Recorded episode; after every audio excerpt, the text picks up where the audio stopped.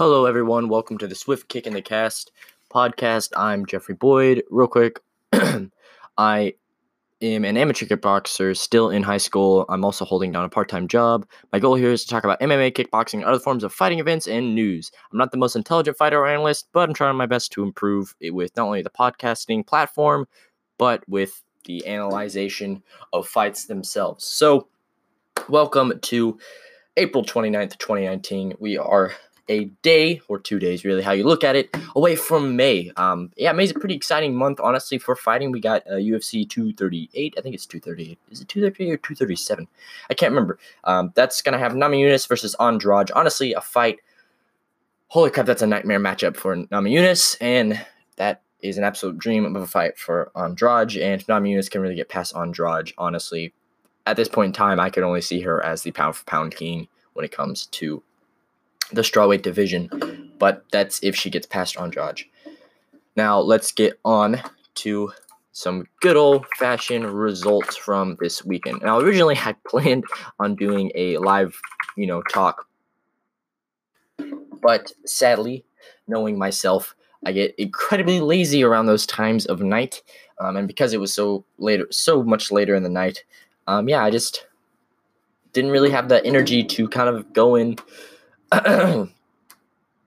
put effort into setting up my podcast or anything. So I didn't do that. But what I am doing now is I'm going to simply Google UFC news. I also have my events and stuff already pulled up, so we'll look at the news real quick before we go into the results. So a lot of the news is talking about Justin Poirier texting or sending a message on Twitter saying location sent, mocking, Conor McGregor and Khabib when they were having their little, pissing contest, I guess you can call it, honestly, at this point. Not really sure what else to talk about. Not really much happened in news-wise. I mean, all we know is Tony Ferguson is still apparently not ready to fight, even though he's very vocal in being ready to fight. Triple G has left his original boxing coach. I can't remember what his name is, but they have separated, and his boxing coach has said, it's Abel Sanchez or something like that. I said it's due to greed. He says that Triple G is only in it for the money now. Yeah, that's kind of something I really don't know how to feel about, because I feel like, duh. I mean, it's boxing. You're either in it for the money or you're not.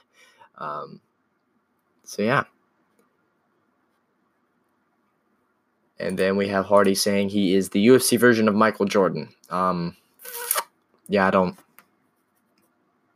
really believe that. I don't think anyone believes that. Now on to the results. We're going to get to, real quick, the lesser important results, such as Bellator 220, which I totally forgot was even going to be a thing over the weekend, but it happened. Happened almost simultaneously with ESPN Plus 8. Fight night. So, I did not even... I watched the highlights this morning, and I watched the full Benson Henderson fight, because, holy crap, was the Benson Henderson fight really fun to watch. I would say the Benson Henderson versus Adam Piccolotti was a very interesting fight. It ended with a split decision with Benson Henderson being on top. I know he's pretty close to getting a title shot. He's been on, a 2 or 3 fight win streak. I really don't pay attention much more than the light heavyweight and heavyweight divisions of Bellator, which is sad to say, because those are the divisions probably no one should care about. But yeah, it's the ones I watch.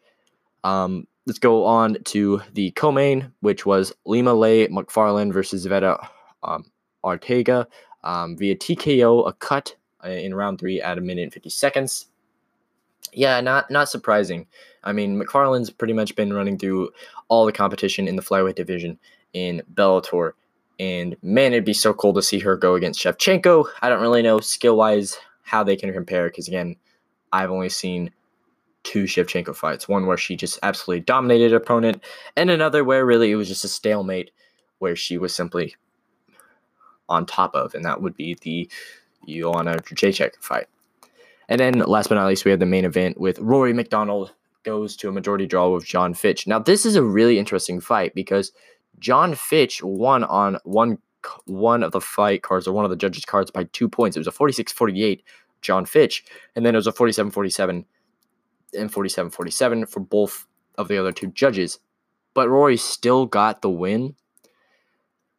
I don't know how to feel about that. It was put down as a majority draw, and because Rory has the belt, he goes. But he didn't win on, like, Fitch still had more points. You know, if we're talking about adding them all up together, you know, each of the, he's still edged by 2 points. So I don't really know how to feel about that. Because John Fitch is not that, he's a pretty old guy, and, you know, he's definitely not at the top of the division anymore. And it seemed like, and this is how I felt, Rory McDonald from the highlights, and I watched like probably a round or two of the fight actually. Once I looked at the highlights, it really looked like Rory McDonald was constantly pulling his punches. He was constantly hesitating.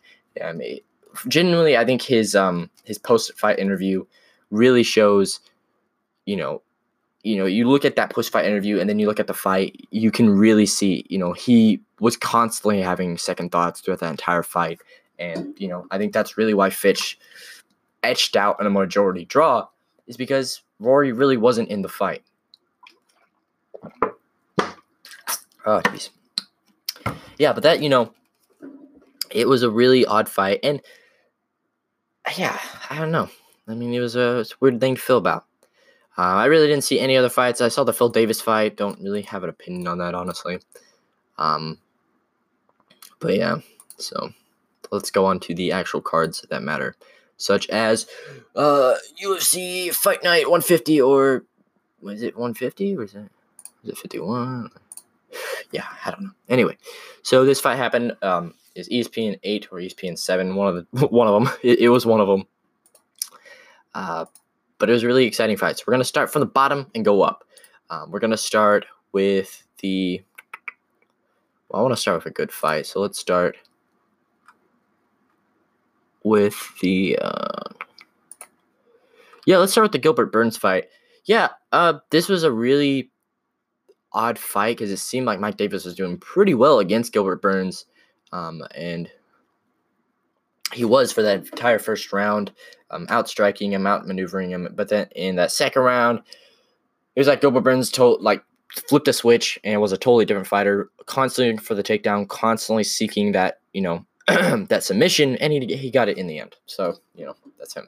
And then Carla Esparza wins against Verna Genderuba, who honestly was going in this fight very much the favorite, very much likely to win, a 14-1 fighter, and this puts Carla Esparza back in the win column. So that's cool. That doesn't really mean much, but yeah. And then let's go on to a fight that was highly contested. That was the Andrei Arlovsky versus Augusto Sakai fight. It went to a decision, which, you know, that's not horrible, but it went to a unanimous decision with Augusto Sakai. And one point I want to make real quick, Augusto Sakai did not win that fight. I don't care who says, well, he won the judges' eye. He didn't win that fight. Not in anybody that was watching, except for those judges, apparently. You're going to see that dude did not win that fight. Arlovsky constantly kept getting him with that cross, constantly kept landing it, he out-angled Augusto Sakai multiple times. And that was just like in the first two rounds. He was getting, Augusto Sakai was getting battered in that third round. I am in complete shock that this somehow went to him as a win. Just, I'm for real blown away. Like it blew me away. All right, and let's go to the final fight of the prelim card. That would be Takashi Sato versus Ben Saunders. Yeah, man. Takashi dominated this fight. He dropped Saunders, I think 2 or 3 times until he, in the first round, and then he dropped him. He clipped him really good in that second round. Ground and pounded his way to a win. Awesome on Takashi Sato. Definitely want to go back and look at some of his older fights. But he, I've said before, Ben Saunders isn't really much on the feet anymore. He's a lot more on the ground. I've never said that, but let's act like I did. All right, so let's skip the Roosevelt Roberts and Thomas Gifford fight because I was not there for that fight. And let's talk about the John Lineker versus Corey Sandhagen fight. Now, I did see that the crowd booed this fight. That was crazy. Yeah, there's no real reason for them to have booed this fight. This was a very close match, and I think everyone kind of says at that point, if you can beat John Lineker, you can, you know, beat just about anybody in the bantamweight division. And yeah, Corey Sandhagen is most definitely a real title challenger in the bantamweight division. I would say he's probably going to take a lot from this fight because he's such a highly improving fighter. He always constantly has close matches, and then he comes back from those matches miles better. And that, I think, really should make everyone in the bantamweight division very scared because he just had one of the toughest fights in his career since his first loss against John Lineker.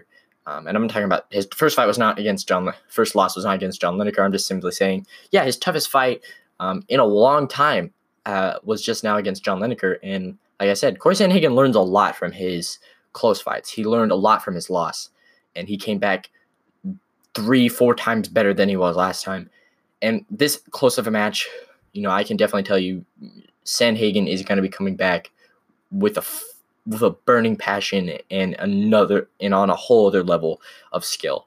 So yeah, I think the entire bantamweight division needs to look out for Corey Sandhagen.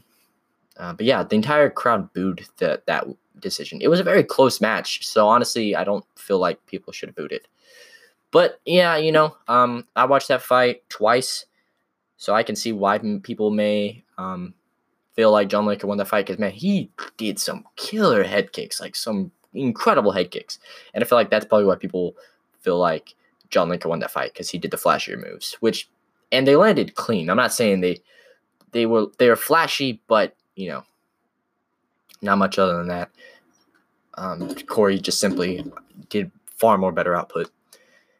Now let's go on to the Glover Teixeira versus Ion Cutelaba, or whatever you want to call it, fight. Yeah, this was a really good fight. I think this is like Glover Teixeira's second fight in a row. He's won by rear naked choke. I can't tell you. I'm not on Tapology with this. I'm going to just Google's results or whatever. But I'm pretty sure this is like his second fight. I think he literally won his last fight not but a few months ago or back in February with a rear naked choke, which is just amazing. This man is seeking out rear naked chokes anywhere he goes. And that's fine. I think that's perfect, man. You get a dude on the ground. I see perfect moments where I'm like, dude, why does not a person just not use a rear naked choke? I feel like, oh, everyone's, you know, be flashy. Like, if you can get a win, man. And yeah, Glover Teixeira takes my advice without hearing it and takes it to the T. I mean, he has so many rear naked choke wins, and he just is now on a 2-fight win streak, and he now just is waiting on the UFC to call him with another fight. He's hoping for a ranked fight, though. Yeah, I hope he gets a ranked fight. That'd be really cool. Now on to the next fight. That is Alex Oliveira versus Mike Perry. Yeah, this is an odd fight because I said going into this fight, I wanted Mike Perry to win. I knew Glover Teixeira was going to win his fight. I said I was going for Corey Sandhagen, his fight. I think I said Gifford for that fight, but he lost that. I was going for, I think, Saunders? I can't remember, man. I'm going to have to go back and watch my podcast to know who I was voting for. But yeah, you know, Mike Perry, I knew was, I wouldn't say I knew he was going to win, but I really wanted him to win because he's an amazing character, and this is his last fight on his contract, and he was really trying to petition for a new fight. And, man, he got fight of the night, so I'm not doubting he's going to get a new contract. He just took on a very highly skilled opponent. And it definitely shows he has learned so much from that Cerrone fight. He's really become, I would say, very humbled by that fight. He's still such an amazing character. He puts on such an amazing performance outside of the cage, and then puts even a better performance inside of the cage. And I feel like his performance outside of the cage has become something of less attention on trash talking his opponents and more attention on simply just being crazy. I mean, it's a real Diego Sanchez kind of feel and or vibe to it. And, yeah, people were saying, oh, he's the new Diego Sanchez, while Diego Sanchez is still being Diego Sanchez. But Diego Sanchez will always be Diego Sanchez. I just said Diego Sanchez like 8 times, so I don't want to say it anymore. But simple enough, I love Mike Perry. I think he has an amazing personality, and he's getting far better with his fights. He stuck to the basics of this fight, even though Alex Oliveira was hopping around the cage like a freaking bunny rabbit. I feel like Mike Perry definitely could have finished him in the first round. I feel like he definitely could have finished him in the third. But there's still stuff he needs to work on. He's not putting as much faith into his right hand like he used to. And that's good. I always thought he always put way too much faith in his right hand, and that's what made him a bad fighter. But Mike Perry seems to really be changing. And, yeah, I think this at this point in time, a rematch between Alex Bone and Mike Perry would be awesome, or a fight between Darren Till and Mike Perry. And Darren Till really needs to get back on that win column, and Mike Perry definitely wants to get into the ranking, into the top 10 rankings. So I think that's a perfect clash, or maybe a fight a little bit closer in the lower parts of the rankings for Mike. But he just beat Alex Oliveira, who just recently got beaten by Gunnar Nelson, who just got beaten by Leon Edwards, and Gunnar was, I'm pretty sure, number 10 in the rankings. So, you know, you work something out with one of those fighters. So, obviously, I would say Mike Perry is probably number 11, number 12. Not ranked, but in my eyes, he's number 11 or number 12 in the division, in the welterweight division right now. So, yeah, he should definitely be fighting some higher-level fool. But, yeah, good on Platinum Mike Perry. Alex Oliveira seemed to have a way better spirit going into this fight, but as usual, it's just incredibly creepy, and always, man, I don't know how to feel about this guy. I never liked him. I always feel like he's been a bit of a cheater, but hey. All right, let's get into the co-main. Now, I'm going to make a real quick point here. I'm a big fan of Greg Hardy. That man follows me on Twitter. That man has liked any post I've mentioned him in. He's such a freaking cool guy. I'm a big fan of Greg Hardy, and I was so pumped when I saw him in this fight. But then when I watched back the fight and I watched a few YouTubers talk about this fight, I realized, oh, this was definitely fixed, especially because Dmitry Smoliakov actually trains with Greg Hardy. Now, I'm not sure what UFC card it was. Now, let me go back to, I think it was UFC 3 winner, that the final fight was basically fixed. I won't say that, but I'm pretty sure it was basically practically fixed. Let me go back. I'm trying to see.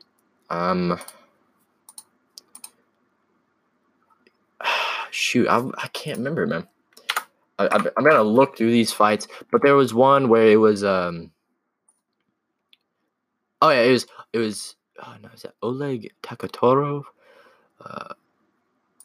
Shoot, man, I can't remember. Let me go to, what was it?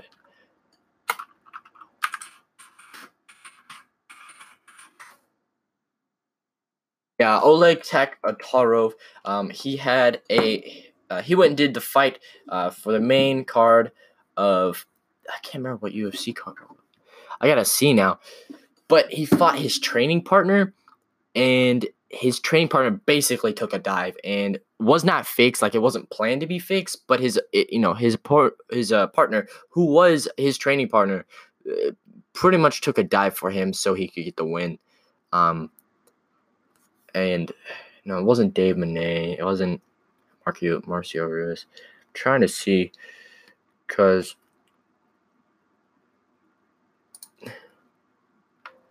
Anthony Messias. I think it was Anthony Messias.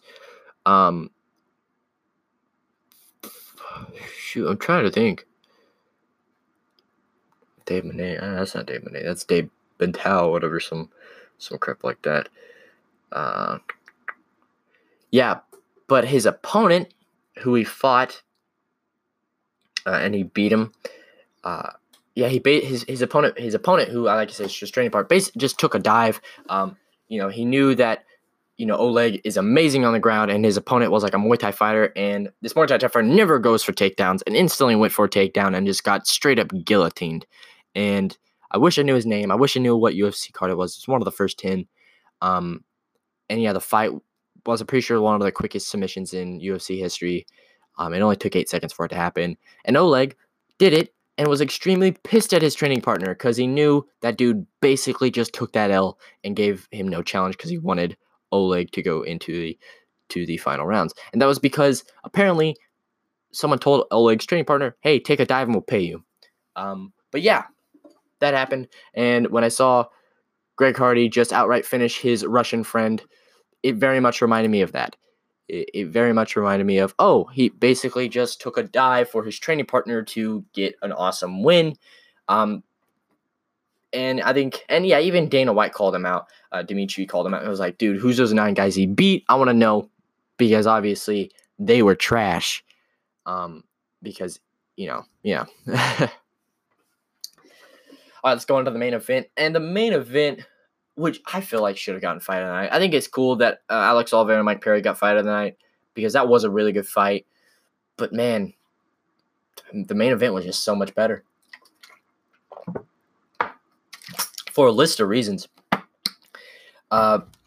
So it was a unanimous decision with Jack Hermansson coming on top. And as I said in my podcast, this is the decision I remembered saying other than the Greg Hardy. This is like the fight I knew. 100%. It could go either way. And man, did it go either way. I put my cards in Souza, but I said on the down low, if Hermansson wins, let's act like I was going for him the entire time. So, yes, I was going for Jack Hermansson the entire time. I knew the Joker would win. Absolutely. I didn't have this planned at all. Yeah, I really didn't know who was going to win this fight, because I really wanted Hermansson to win. But I just was like, man, I don't know. Souza has like that fire going into this fight. And then I watched like everything building up to that fight on that day. I was like, never mind. Souza looks like he's totally out of it, and he doesn't even want to be here. And holy crap, was I right? Man, Souza was out of it in this fight. He was doing amazing body shots throughout those first 4 rounds. And then he's like, hey, guess what? You know that thing that totally is going to help me win the 5th round? Yeah, I don't know how to do that anymore. Just stopped doing body shots. And Hermansson has holes. Absolutely has holes. And body shots, I would definitely say, is Hermansson hole. Is a hole Souza was exploiting. And then he just stopped exploiting it. It's not like Hermansson changed anything up. He was doing everything the same. Souza just stopped doing body shots. I'm like, what? Not like that, Souza never went for a takedown. That also shocked me. He just wanted to box. What?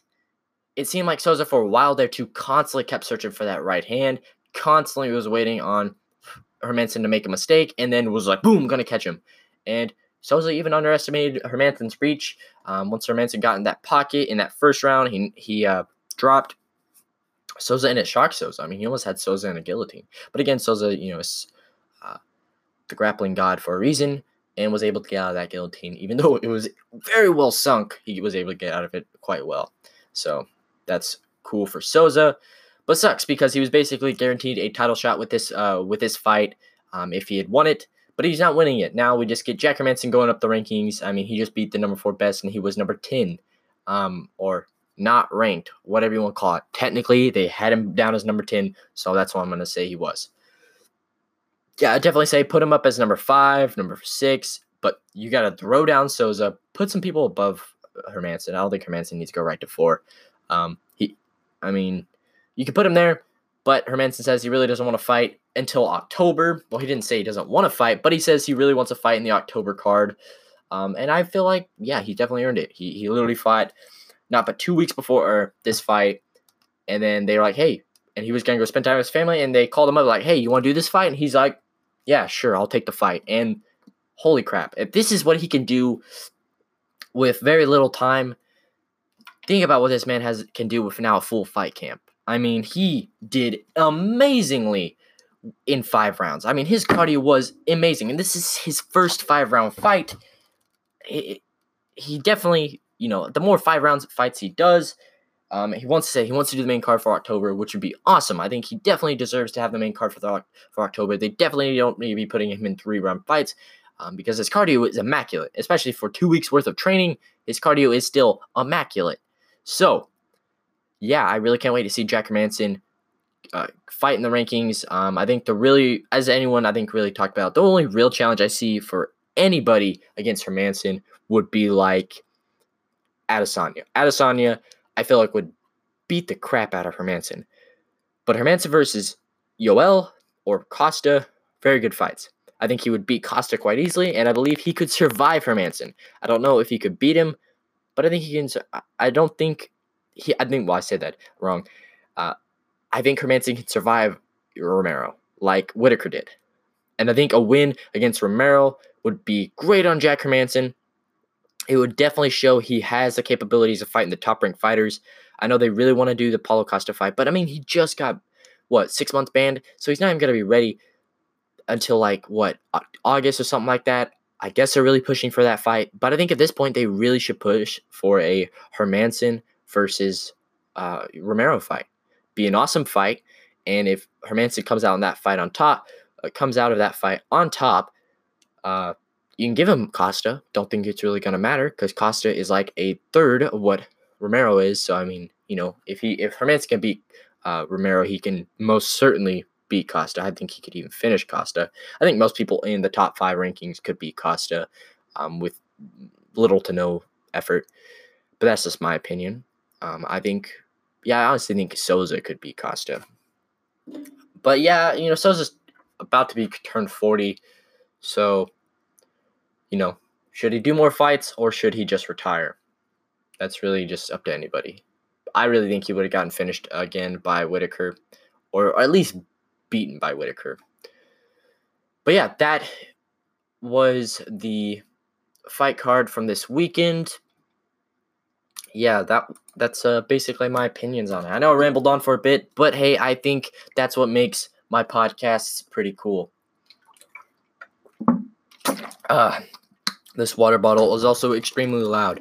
I do not know why it is. All right, so let's get on to some foreign news. Mainly because I just want to talk about some foreign news because I'm big on K1. So we got K1 coming up. Is it this weekend? No, it's the 18th. Sorry. I'm trying to see what fights we got. We had a fight on the 19th. That would be last Saturday. That would be during the Alistair and Olenek fight. Yawn. That was K1 Crush Fight 100. I know I talked about that was a big fight. Let's look at the results, even if nobody really cares. So let me see. Do they start? Okay, so this is a bit reversed. Sorry. So let's start with the first prelim fight, which is Yuta Shibata versus Shinohara Hirokai. So I'm going to simply say this is I have not watched this card yet. I'm always so far behind when it comes to K1 Crush fights. I'm on like K1 Crush 95. Like I am five cards behind this fight. I should talk about that one, but I'm not. I'm just going to talk about the results of this one. Well, I'll try to catch up eventually because like 2-3 weeks ago I was like on 86, so I'm catching up. So the next fight, okay, yeah, so that fight ended because both got disqualified. Because neither wanted to fight. Okay. Next on the preliminary fight would be a lightweight match against Kojima Daikai versus Terashima Hikaru. This was a fight that ended with a KO into the second round, 43 seconds in. I can watch the video if I want. Yeah, I'm probably going to.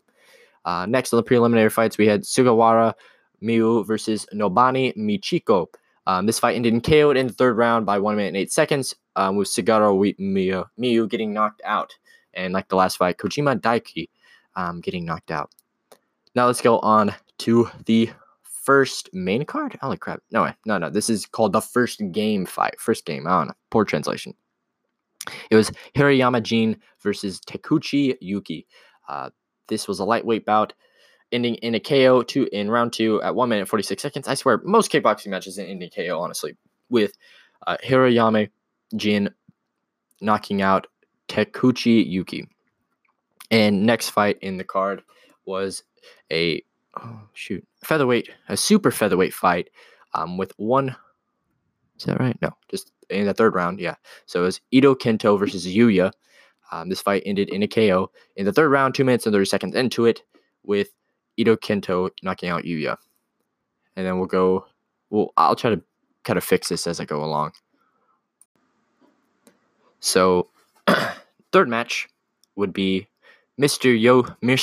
Ayashi beat Hideo Kiwara by decision, unanimous decision, 28-30, 27-30, 26-30. So, quite defiantly. That would be in the bantamweight division. All right, in the featherweight division, we had Takahiro knocked out Miwa Yuki in the first round in 2 minutes and 30 seconds into it. And to the fifth fight of the night, it would be Tetsuya Kawara Tetsuya Kawada winning by decision against Ryuto Ryoto, with the fight, with the cards being 30-28, 29-29, 30-28. Then the sixth fight, we have Yamagiwa Kazuki versus Ozumu Sho. Yamagiwa knocked out Sho by KO in the third round, 2 minutes, 22 seconds into it. Tetsu knocked out Izawa Namido. Well, he didn't knock him out, sorry. He beat him by decision, 29-30, 29-30, 29-30. The semifinal of the night for the welterweight tournament that they have going on is Matsuko Riki versus Makahiri Keitei. Gee, that tournament's still going on. Like, I'm on, like, 95, which is back in December. I did not know that was still going on. They tend to go through tournaments pretty quickly. So, anyway, Riki defeated Makahiri Keitei by decision, 27-29, 27-30, 27-29. And the main event of the night, which was a bantamweight title match of Koki versus Yua Wile Sakale Chunya Wakarisha. Okay, that's a really long name. I'm not finishing it. This was the ninth fight of the night. It ended by decision with the dominant champion winning once again by decision. Like I said, 30-26, 30-26, 30-26. Quite dominantly, it looks like.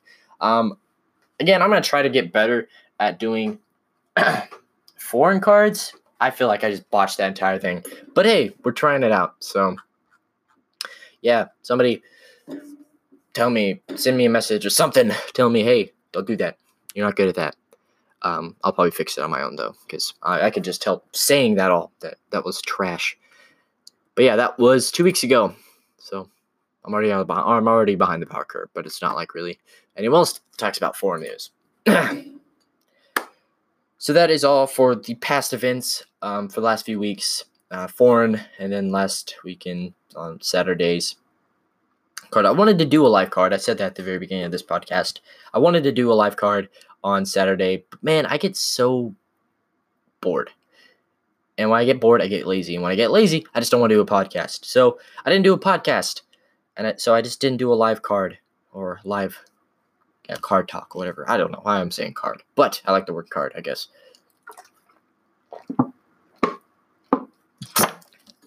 So, yeah, there's that. All right, so let's get on to the next list of stuff I'm going to talk about, and that would be Yakinta versus Cowboy. All right, so this is going to be the last thing I'm going to talk about tonight before I head off to bed, you know, because I'm tired. I got school tomorrow, all right? So let's start from the bottom, because we're here. Because we're at the bottom.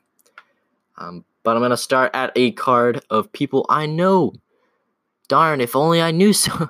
This is a very top-heavy card. Walt Harris. All right, cool. That's a name I recognize. Oh, Andrew St. No, I don't know that name, actually. Walt Harris. Cool. I recognize that name. Walt Harris, heavyweight fighter, I know that, is fighting Sergey Spivak. Yeah, that's interesting. That's really cool. I know Walt Harris because I recognize his name. I don't know if I've ever actually seen one of his fights. I say this all, man. Let me see who he has fought. And, oh, yeah, so Walt Harris is the dude that just recently beat Andrei Arlovsky. This guy has lost to Daniel Spitz. Well, actually not lost. His last two fights were wins against Andrei Arlovsky and Daniel Spitz. Not high-level fighters, but cool.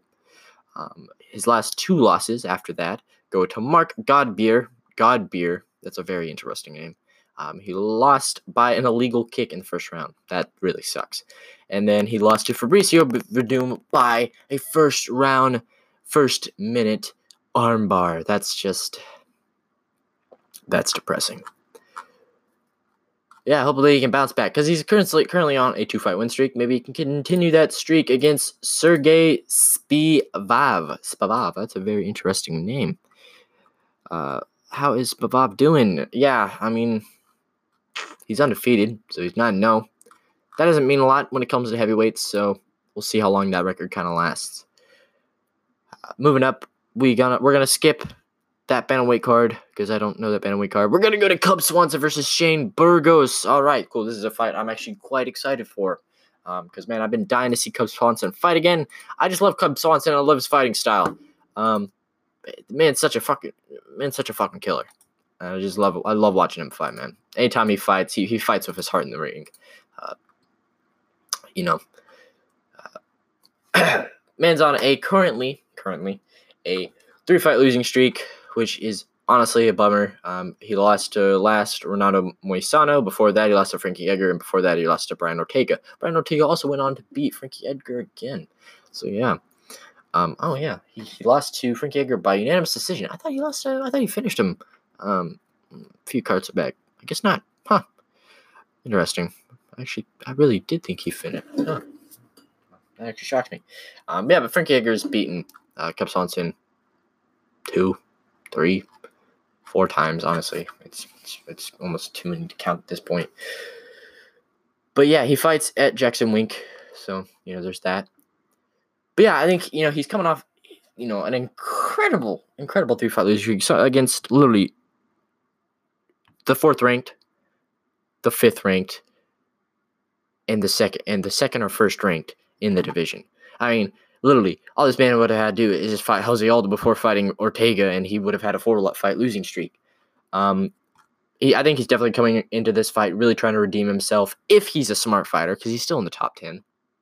He can still most definitely redeem himself, and I do hope he is coming in with that feeling against Shane Burgos, who I've heard of, never seen him fight though. And he's fought Calvin Cotter. Oh, okay, he's that fool that beat Calvin Cotter back. Oh no, he didn't beat him. Never mind. This is not the fool that I thought beat Calvin Cotter. Who did Calvin Cotter? I know Calvin Cotter just got beat recently. Yeah, Renato Moisano. That's it. That's the guy. Yeah. Yeah. That's embarrassing. Anyway, sorry. But he recently beat Kurt Holobog. Shane Burgos. It's not looking very bright for you, man. So yeah, they're both... I think Shane Burgos really kind of continued his fight streak because, again, he's on in one win. But Cub Swanson is on a 3-fight losing streak. I mean, honestly, for me personally, you could say the only way for Cub Swanson right now is up. No, he can still go down. He's still in the top 10. There's still so much more left before rock bottom for Cub Swanson. So if he has that feeling, they should definitely fight to live, to bring himself back from the dead. I mean, he's not that old, is he? I'm pretty sure he's not that old. How old is he? He's 35. I mean, yeah, he's going into his twilight years. Definitely still time to keep himself relevant in the division, though. But yeah. Yeah, I'm going to, talk about who I'm going to think is going to win these fights later. After that, we have Derek Brunson versus Elias Diodro. I don't know how to say that. Yeah. Shoot, give me a second. Sorry. Yes, this man is on a 3-fight winning streak. Elias Diodro, definitely trying to get into that big-time division. His last fight being a split decision against Eric Anders, which Eric Anders just got dominated by Khalil Roundtree. So, in my opinion, that doesn't mean much. But that's also in a completely different division. So, I think Elias Diodro definitely could show himself to be a high-level fighter against Derek Brunson. But again, we already know how good the top 5 ranking in the middleweight division are, and we got shown how currently the interim champ handled Derek Brunson. He easily, with his eyes closed. That's how he handled Derek Brunson. So, if Diodro can one-up Adesanya, I'll jump on his hype train. And if any other way, if he can just simply beat him, I'd also still be impressed. So, yeah. And Derek Brunson honestly has just immaculate wrestling, so really I think that's the only thing Elias has to fear going into that fight. I guess you can fear striking. Derek Brunson has heavy hands, but, really depends on your arm reach. And then we have the main event, and I'm just going to start with this fight, then start picking my winners for these fights as I go down. So Al Iaquinta versus Donald Cerrone. Oh, man, this is a hard fight because I love both of these guys. Man, I really want Donald Cerrone to go on a win streak, but let's be honest. Let's be really honest.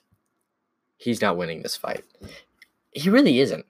You know, no matter how many times he tells everybody, I have a purpose now. There's a reason why I want to fight now, you know, because of his kid or whatever, which is cool. That's awesome. Yeah, I don't know if that really means much for when you're fighting probably one of the best kickboxers in the lightweight division in Al Iaquinta. And then the second best kickboxer in the division, probably Donald Cerrone. But I think it's to say that he is top five. Top five lightweight quality is laughable. That is that is seriously a joke, right? Kevin Lee could beat this man. But hey, you never know. They are both incredibly good fighters. Donald Cerrone is incredible in the clinch, something we know Al Iaquinta is just, you know, he is weak in the clinch. So if there's anything Donald Cerrone can definitely exploit, it's the clinch when it comes to their standing game. When it comes to the ground game, yeah, Donald Cerrone takes it by the freaking bullhorns and will dominate that fight if he can get to the ground and submit Al Iaquinta. But Al Iaquinta is also an animal. He is a pure animal. You hit him, he hits harder. You keep hitting him, he just wants to keep fighting. He loves it. He lives it. He's insane. He's an insane person. He's mentally crazy. So, you know, if Donald Cerrone can survive the insanity and finish Al Iaquinta, or simply survive Al Iaquinta, I'll be immensely impressed by Donald Cerrone's performance. So I'm really going to be very biased when I give these decisions because these are people I want to see win. Doesn't matter really if they're even good. I'm just saying these are my picks. So let me go into the Tapology picks because I didn't do that with the last fight card, and I really should have because it makes it a lot easier to remember, and I don't have to rewatch my podcast 3 or 4 times for multiple different reasons. So I like Quinter versus Donald Cerrone. I'm going to go with Donald Cerrone with a submission in the second round. I really just think that's how it's going to end. I think Cerrone's going to realize, oh, I can't beat this dude on the feet, and he's just going to submit him on the ground. Do I think Cerrone is going to be able to beat anybody else in the top 5 rankings in the lightweight division? Absolutely not. Everyone else in this division will starch Cerrone. But I believe he does have a very good chance in submitting Al Iaquinta. Now let's go to Derek Brunson versus Elias Thedreau.